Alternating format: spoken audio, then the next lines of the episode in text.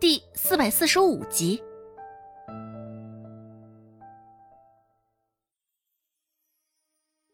而与周芷的反应不同，周信看着倒在地上的鹿，脸上挂着难以掩饰的笑意，想必他现在的心情也是不错的。看着眼前有些难以消化的画面，周芷艰难的吞了口口水，转过身对着大志说道：“大志啊，你这酒有点毒啊。”周兴在一旁应和周芷的话。说道：“啊，是啊，大志哥，原本以为你不会狩猎，现在看来是我们错怪你了。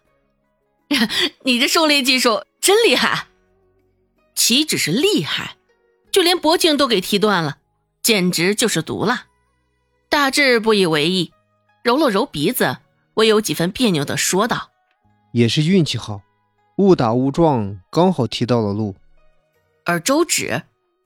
嗯，现在周芷也不知道说什么好，都是运气，也不尽然吧。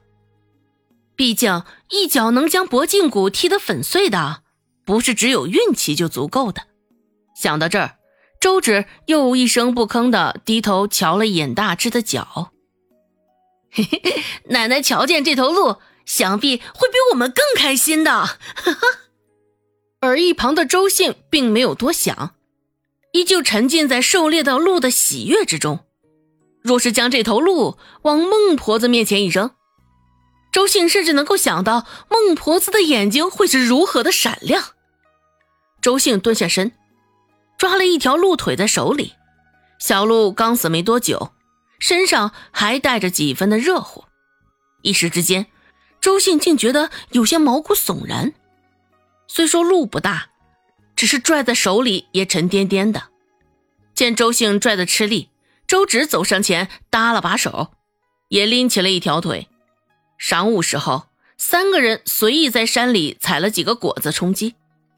没办法，来之前孟婆子就特意交代这几个人多喝了一碗糟米粥。絮絮叨叨的说着，晌午时分别下山，继续在骊山上转悠着狩猎。好在还能找到野果子，虽说下肚子的时候肚子里一片凉飕飕的，许是碰见这鹿花去了太多的运气，之后再没见过其他的野物，一直到太阳下山也没有见到一只野兔或是山鸡。现在这个时候，太阳下山的尤其早，眼瞅着眼前的光线没有之前亮了，三个人也甚是默契的直接往山下的方向走。只是好死不死的，中途又碰到了田壮，碰到周芷三人，田壮明显是又惊又气，胸口起起伏伏，俨然还记得之前发生的事儿，现在也是一副敢怒而不敢言的模样。周芷瞧了一眼他的手中，现在拎着一只野兔，手里的那只野兔小得有些可怜，然而。周芷又瞧了一眼他们手中的野兔，虽说也是从田壮手中夺来的，但不得不说，比他现在那只大了不少呢。大半天的功夫，田壮就拖了一只小野兔回去，也不知道会被怎么笑话，还会被田家人怎么教训。原本这还是周芷应该考虑的问题，只是现在一身轻松，哼。田壮恶狠狠地瞪了他们一眼，转头就走了。不过也是，大志在场，田壮也不敢说些什么狠话。刚刚手腕处那股碎裂的疼痛感，田壮还没有忘记。这个时候下山的人不少，瞧见周兴与周芷手中拖着小鹿，不少人投来羡慕的目光。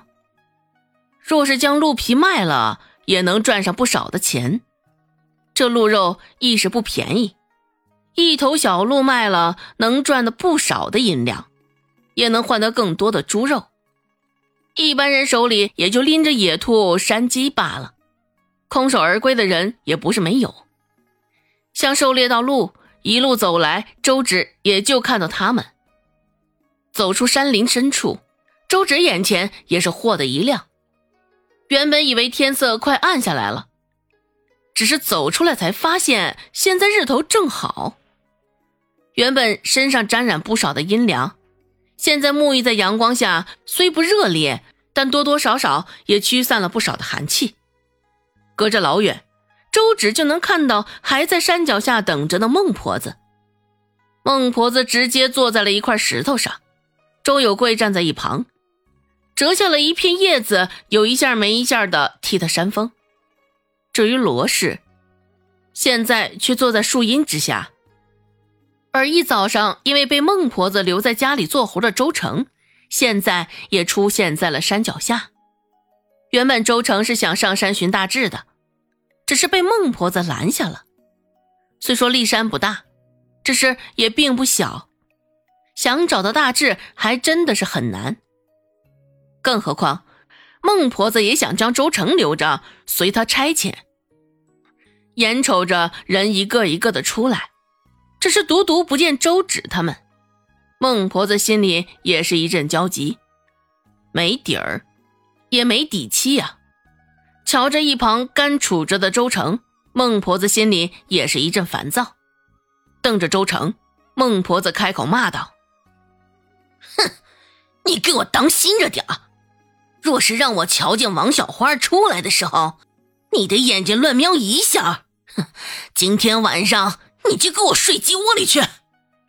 而此时，周成啊，也是无辜极了。孟婆子的气息也真的是撒的莫名其妙。周成站在一旁，什么都没说，什么都没做，就被孟婆子这般斥责。这一刻，周成甚至觉得他应该屏住呼吸。